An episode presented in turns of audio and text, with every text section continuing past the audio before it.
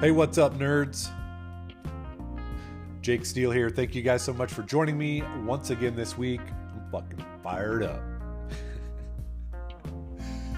Not gonna lie, I had totally separate plans and intentions for this particular podcast episode, and this morning I had a brief encounter with somebody that made me rethink what we're going to talk about today. So let me give you a little backstory.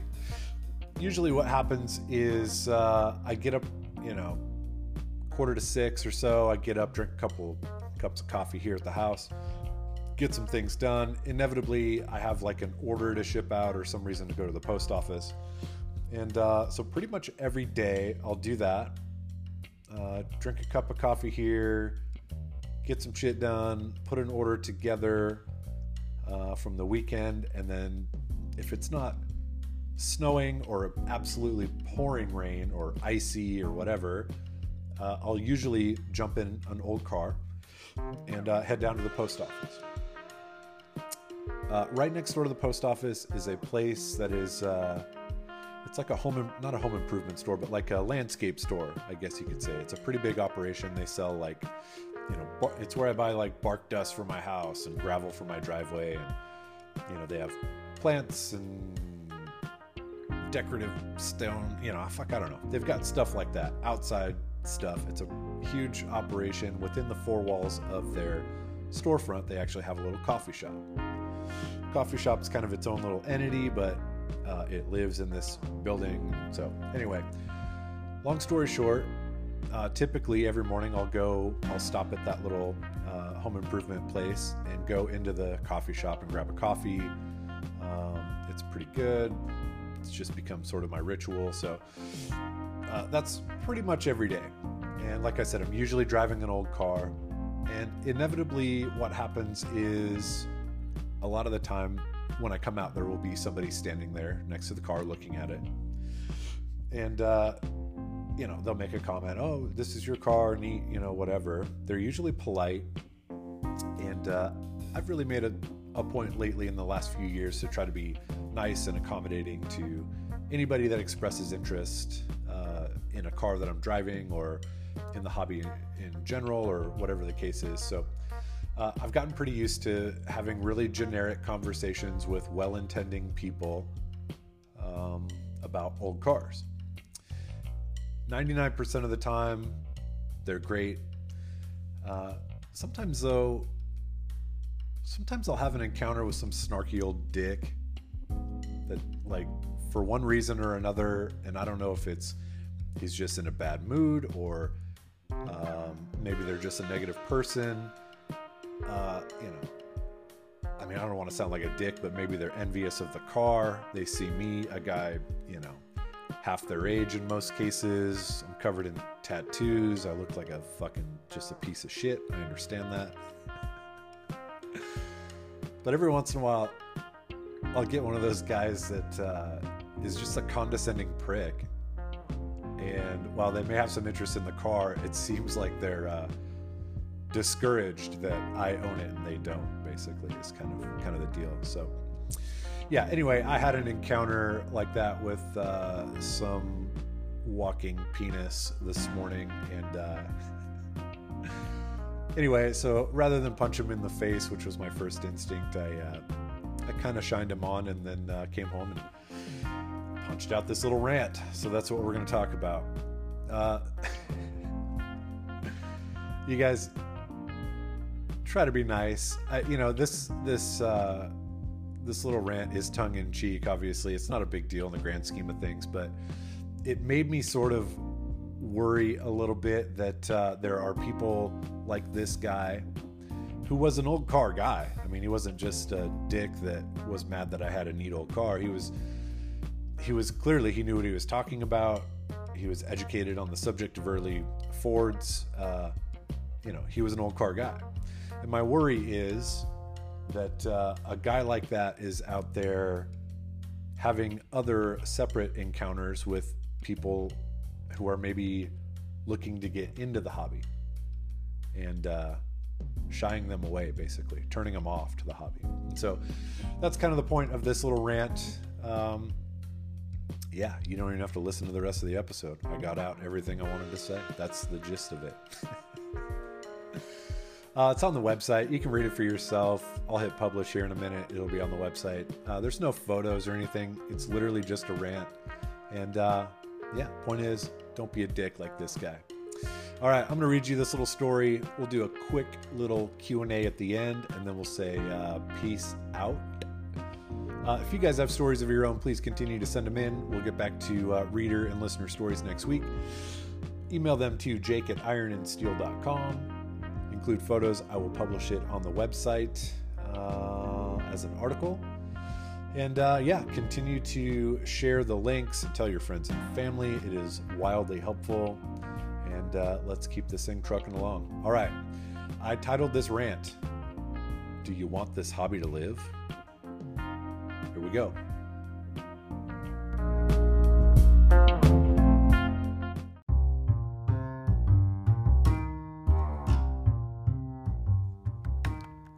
All right, guys, here we go. Do you want this hobby to live? Goes like this.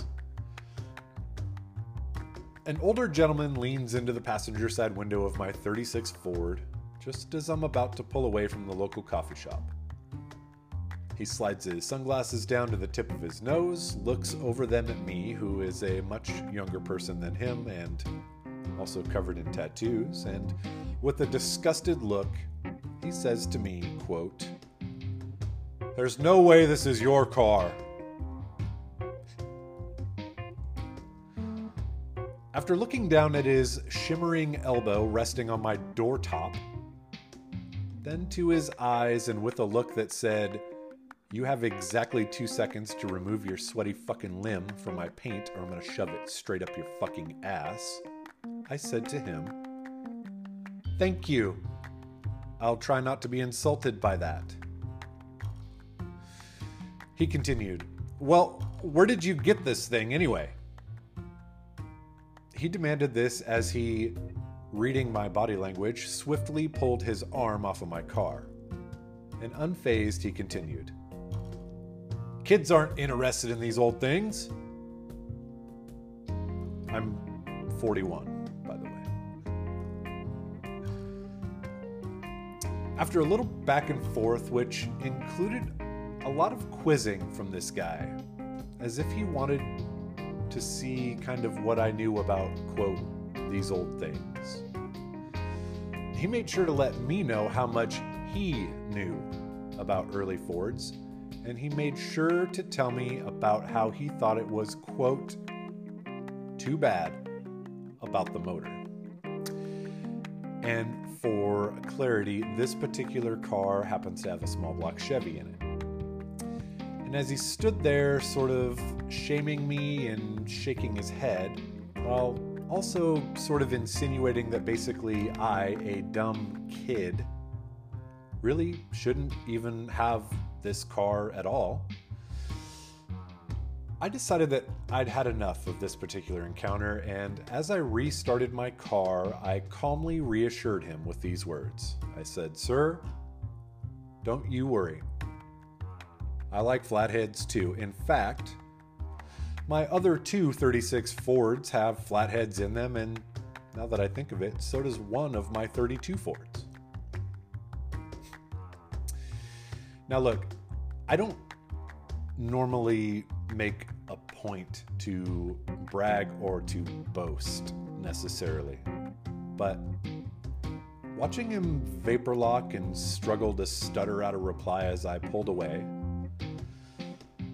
making an exception in this particular case was definitely worth it. Fuck that guy. And here's how I see it. In the vast sea of hobbies and interests this strange rotating globe has to offer, few are quite as specific as the world of traditional hot rod and custom cars. I, for years, have referred to our odd little world as a niche within a niche. And here's what I mean. Even in the world of, quote, classic cars, which is an interest that is already specific enough, Within that world, the flathead tuning, flipper cap polishing, white wall scrubbing, 3-speed gear jammers like us are an even smaller subcategory. This is something I talk about quite a bit in a previously posted rant called "Why Can't You Just Be Normal?" And I stand by every word. That, by the way, is an article on the website and a podcast episode probably 30 episodes ago if you want to check that out. Anyway. So, that said, it would stand to reason then that since this oddball obsession is so strange, so specific, and allegedly so important to those involved in it, that we as a group would surely band together in a strong and unified pack to further our collective agenda of keeping the hobby moving forward. Or at the very least, to not let it move backward. So then, for sure, the elders in this community would be frantically grabbing the elbow of every single young person that comes toddling into their life with even a small glimmer of curiosity on the subject of early hot rods in their twinkling eye, and welcoming said youngster with open arms, a friendly disposition, and a willingness to teach, share, and educate on the subject of the phenomenon of the hot rod, an important part of American history. Right? Well, not always. See, sometimes these guys, for one reason or another, seem more interested in running the next generation off than anything. And I'm more than a little worried that it could hurt our hobby the way that it has already caused hurt to others. And here's what I mean.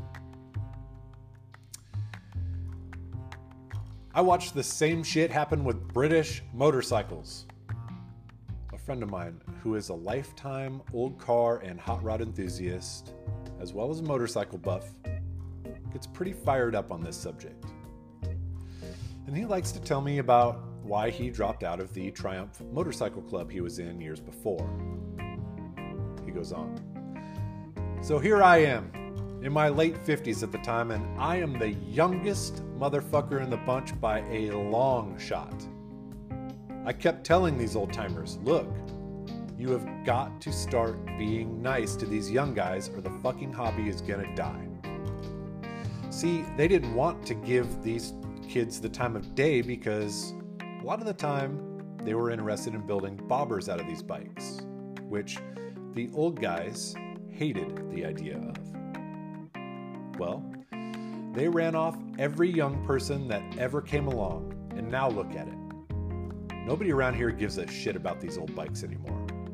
Nice job, guys. And the same thing is happening in the old car world. Now, those were his words, not mine, but to a certain point, I do tend to agree. As I stated earlier, I am 41 years old. I've been interested in cars my entire life, and for the last approximately 20 years, early Fords, traditional hot rod, and custom cars have consumed nearly every waking hour of my life. I have no other hobbies. I don't watch sports, I don't golf. Frankly, I have no idea what everyone else in the world is doing for fun. I just don't. But I'm not doing any of whatever it is. That much I do know. The normies and their activities are of really little concern to me. I strictly like old cars. That's it. And for the most part, I like the people that are involved with old cars, especially the older guys that have been around doing it for longer. Or for the longest, I should say. For the most part. In truth, these people are the only ones I really interact with. So all of my friends are considerably older than I am. These are the guys that have been around longer and have done more than me. I have a great deal of respect for that and for these guys, and I am immeasurably grateful for the things that they have taught me over the years. And as a result, I myself try to return the favor any chance I get by passing along some of that knowledge to guys just looking to get started in our little hobby. Oftentimes they're younger than I am, but sometimes they're not. And whatever the case is, I try to be as accommodating as possible to those who show genuine interest in our little world. I think it is an important part of keeping it alive, but unfortunately, not everyone in this old car thing seems to share that sentiment. In closing, let me just state that for every one of the negative encounters like the one I mentioned above, or at the beginning of this story, for every one of the negative ones, I have had 10 or more positive ones. Probably more than that. The good in our community far outweighs the bad, and that is not lost on me. But just remember, it doesn't take much to sour someone's view of something. So my point is this, young or old, if you are an old car guy, specifically a hot rod guy, ask yourself this. Do you want the hobby to live? If so, don't forget to act like it.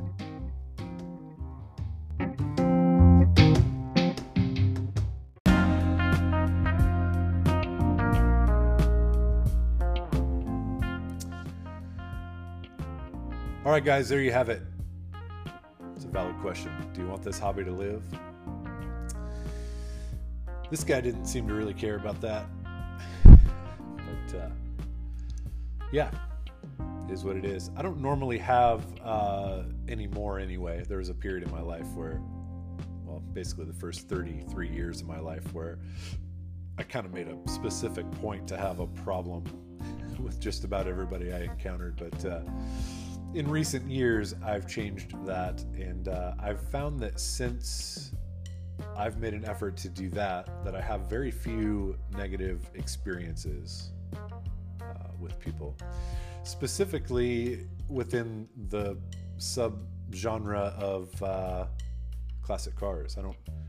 Most of my experiences are usually pretty good, but yeah, every once in a while you get some doofus like this that wants to cut you down, ruin your day, or for whatever reason. I don't know what his program was, but yeah, I let him live, and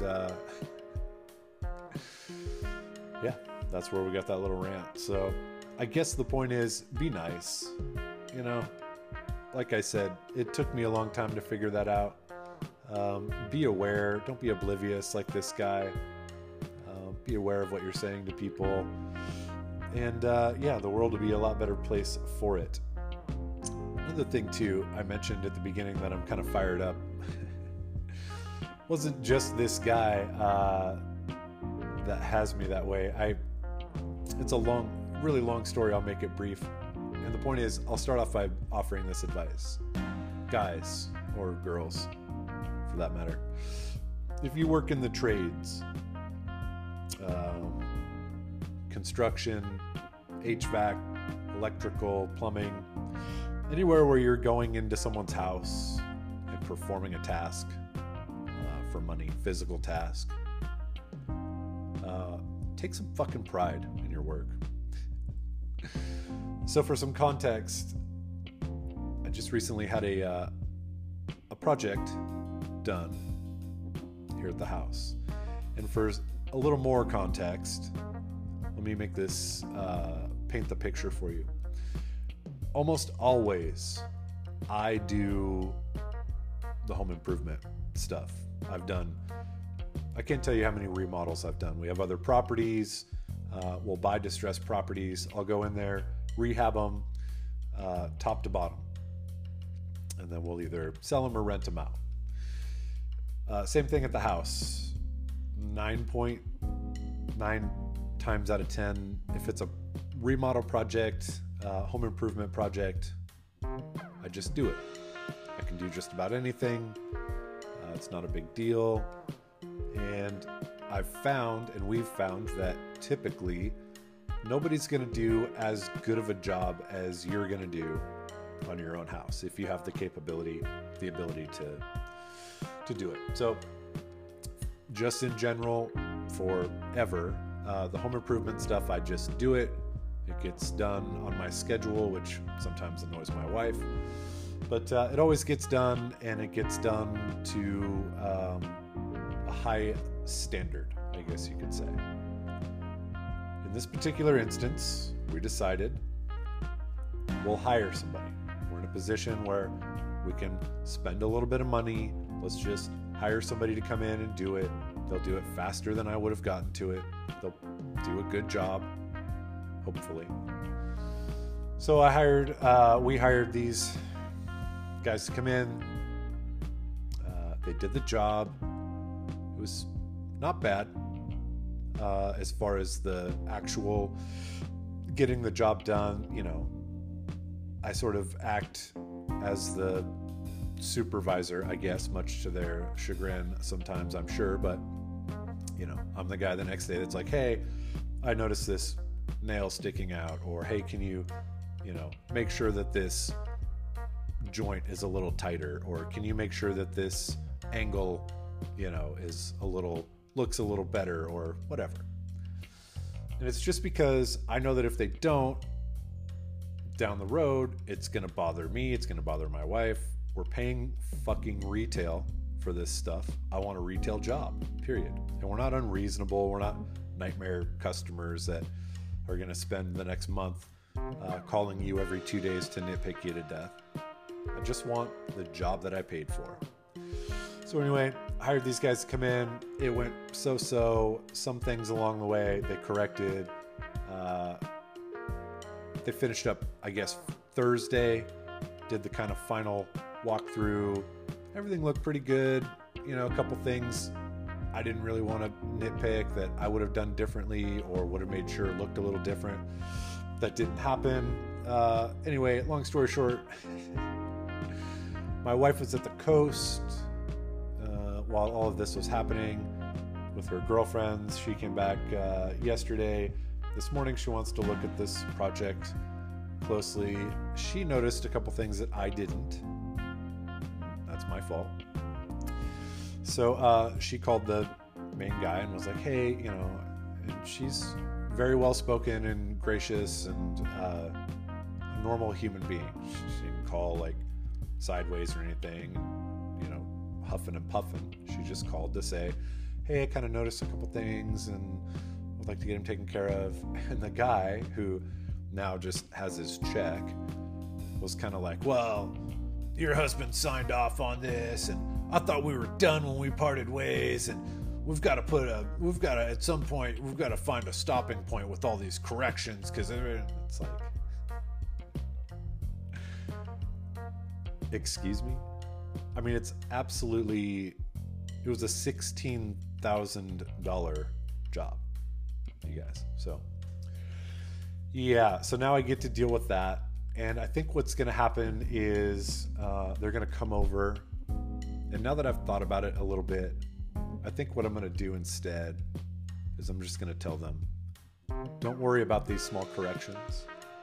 I'm going to handle it myself, but we're going to part ways, and the work I was going to give you in the future, which, like I mentioned, we have other properties and other things that need to happen basically all the time. Yeah, they were in the running, I guess, but no longer will I use this particular company. And not only that, the little bit of money that they saved by not correcting these couple of small little things, I'm going to make sure that it costs them 10 times that amount, period. I'm not making a threat. I'm just saying that that's how I operate, and that's how it's going to be. So they kind of stepped in dog shit and wiped it off with their pant leg. But they will soon find out that that's not how you're supposed to do business. So Point is, you guys, if you're in the trades, take some fucking pride in your work, whatever it is. I don't care if you're digging ditches. Fucking dig a good ditch. All right. Rant off. Let's jump into some Q&A, and we'll say, peace out. Question number one. It says, do you intend to write any tech articles? If there's something specific that you have that you want to suggest, feel free. That said, I'm not a hot rod builder by trade. I don't know everything in the world. I'm a hobbyist at best. I can put things together and do stuff, but yeah, I'm no master mechanic or fabricator by any stretch. So I'm not sure I'm the best person to offer tech articles, although I have done a lot of, figured out how to do a lot of DIY hot rod tech stuff. So if there's something specific that you're curious about, if it's something that makes sense, I might consider doing that. So send it through. The next question says, if there were no such thing as hot rods, wow, this is dark. If there were no such things as hot rods, what would you spend your time doing? I have no idea. Crying, I suppose. I guess I need to know for context, if there were no such thing as hot rods, does that mean they just never existed and I didn't know any better? Or does that mean tomorrow, knowing everything I know now, I wake up and hot rods have just disappeared off the face of the earth? Because that would be two wildly different scenarios. So what would I do with my time? I have no clue. Probably a lot of sobbing. All right. What was this mofo? What is more exciting to you? You referring to me. What is more exciting to you, car shows or cruising? Cruising, 100%. Car shows, I like them in the sense that it's cool to see a gathering of a bunch of bitchin' cars in one spot. Although I would much prefer to go cruise around. I like to drive my cars. I also think it's a lot more fun when you see an old car just in the wild. You know, if I pulled into a Home Depot parking lot and saw a chopped 36 Ford 3-window with flipper hubcaps and skirts, I'd lose my fucking mind. If I saw it at a car show in LA, I'd be like, wow, that's really bitchin', right next to three other ones. But it just seems like it's more unique, I guess, or a little bit different when you see them out in the wild. Guys out enjoying their cars just offers a little bit different perspective, I think. So if I were picking between cruising or going to a car show, I would rather drive my car any day of the week, which I do. I make a specific point to do that. Next question. This is bizarre. Can you help me make money off my podcast? LOL, buddy. Emphasis on the LOL. This podcast does not make any money. In fact, if I sat down and did the numbers and factored in my time, I'm sure this podcast probably costs me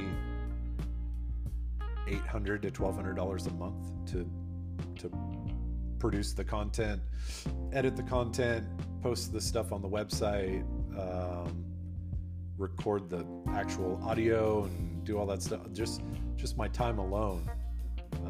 It takes a lot of time to do all that. A small amount of money does come in off of the merch that sells off the website, but I just reinvest that in additional merch and back into the quote business. It's this is a labor of love, if you can call it that. This is not a money-making venture. So yeah, hopefully that was made with the tongue within the cheek. But yeah, if you think this podcast makes money, You're incorrect, my friend. The next question was, how do I get one of the Estranged drag show shirts? You need to go to the show. I'm assuming they're going to sell out. I think I produced 400 of them. I don't even have them yet. I think no, it was 360 maybe. I don't remember. It was a weird number. Anyway, I'm assuming they're all going to sell out at the show. You need to go to the show, Tootle, Washington, August 18th through the 20th, Riverdale Raceway. That is where you can find those shirts. If for some odd reason I have any left over, I will post it on Instagram, and I can sell you whatever I have left if you so choose. But the best way to go about it is to go to the show, Tootle, Washington, Riverdale Raceway, August 18th through the 20th. I wrote an article. It's called The Estranged Drag Show. It's on the website. It's also a podcast episode. Podcast episode gets a little dark. It was right after the passing of Pat Ganahl last year at our event. So you can go back and listen to that if you want. It's probably 25, 30 episodes back. I don't remember, but yeah, you can go check that out. I had actually written the story itself the year before, and I wrote it for, I don't even remember who, some magazine. They needed it. I wrote it for them, and then they never paid me for my efforts, never apparently published the article. So in my mind, I still owned it, and so because they didn't pay for it, so I published it on my website instead, and so you can find it there, and it's also a podcast episode, like I said. But the story, like I was mentioning, was written the year before, so the story has a more upbeat tone to it than it would have if I had written it last year, but it does nonetheless paint a very good picture of what the event's all about. So if you're on the fence about it, go back and check it out. It's on the website, probably on the second page, or scroll through wherever you're listening to this podcast and find it. I think it's just titled Estranged Car Club Drag Show. You can get the nickel tour on that bad bitch. Last question. Oh wait, no. Two more questions. Is it possible to have a 35 or 36 Ford look cool without fenders? Absolutely not. It's the stupidest fucking thing I've ever heard of. There was a thing on the ham about big fender cars like that being turned into hot rods and fenderless and all that stuff, and a few guys kind of advocating for that. A bunch of people posted photos of examples. They all look like hot dog shit that's been on fire and beat out with a bag of dicks. Not cool, doesn't look good, don't do it. The only exception would be, there are a couple of race cars. Don't get me wrong, they're fucking ugly, but they're badass in their own right, that are fenderless. There's a 36 fenderless, I think it's chopped. It's an altered wheelbase drag car. Wreath Automotive, I think, was the deal back in the 60s. There's a few photos of that car rolling around. I wouldn't say it looks cool, but it does look badass. So I guess that would be the only sort of exception to that rule. But yeah, if you're going to take the fenders off a 35 or 36 Ford, you might as well just get back to building mini trucks. Just skip this little fad. Whatever feelings you got. All right, last question. Oh, it wasn't a question, it was a comment. It says, thanks for the tip on Outlaw Archive. How wild. I posted a thing in my Instagram stories a day or two ago. There's an account called Outlaw Archive. It's this guy, Bo, that collects, I don't know if he's wealthy or has a wealthy backer, but nonetheless, he collects Outlaw Motorcycle Club paraphernalia. Memorabilia, I guess. So, like, as an example, he's got, dozens, I mean, not even dozens, hundreds. He probably has thousands of pieces, artifacts, in his collection. But picture, like, a guy that has hundreds of original Hells Angels, like, cuts, the vests with the rockers and all that stuff. Not just Hells Angels, but all of the kind of 1% motorcycle gang motorcycle club history is kind of what he's doing. So he's archiving all this stuff. He goes and buys all this shit, seeks it out from family members or whatever. Sometimes they pop up at auction. He's pieced together like just this incredible history about outlaw motorcycle gangs and motorcycle clubs. And his stuff is top tier. He's got an incredible collection. Naturally, he receives death threats and all sorts of silliness. He's always kind of, he doesn't seem to take any shit, kind of go into battle with these guys at any given time. Doesn't seem to be afraid of anything. But at any rate, a bunch of like young gangbanger types that are apparently in some ring where they break into warehouses, grow facilities, I think is what they're looking for. They'll break in, like drive a car through the gate, drive a car through the front door, and a dozen will jump out and steal the narcotics and fucking, you know, go sell them. That's how they fund their little lifestyle. So anyway, there's this little ring of these young gangbangers, basically, that broke into his facility. And he has cameras everywhere, naturally. And so for the last few days, he's been posting this saga. He started by posting all of the, or at least some of the video that clearly shows these guys. I mean, not all of them are wearing masks or concealing their identity in any way. It's kind of strange. But within 24 hours, he's like identified every member. And he's posting all this stuff along the way. He's identified every member, their name, where they live, all their social media stuff. And he's like posting all this shit, posting their addresses.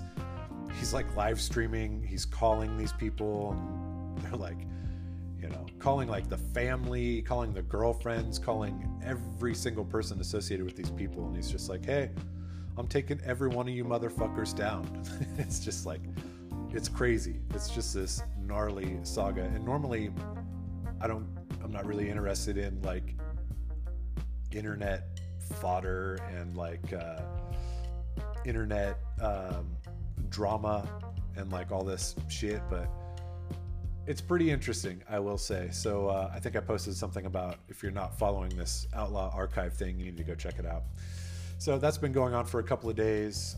He's just basically been posting for 2 days straight, threatening these guys, and so far nothing's happened, so I'm hoping that comes to a swift and hard resolution. But yeah, go check it out. Outlaw Archive on Instagram is the account. And all right, let's wrap it up. Thank you guys again so much for listening to this little rant. Go to the website. You can check the article out for yourself. I don't know why. I just fucking read it to you. You don't need to do that.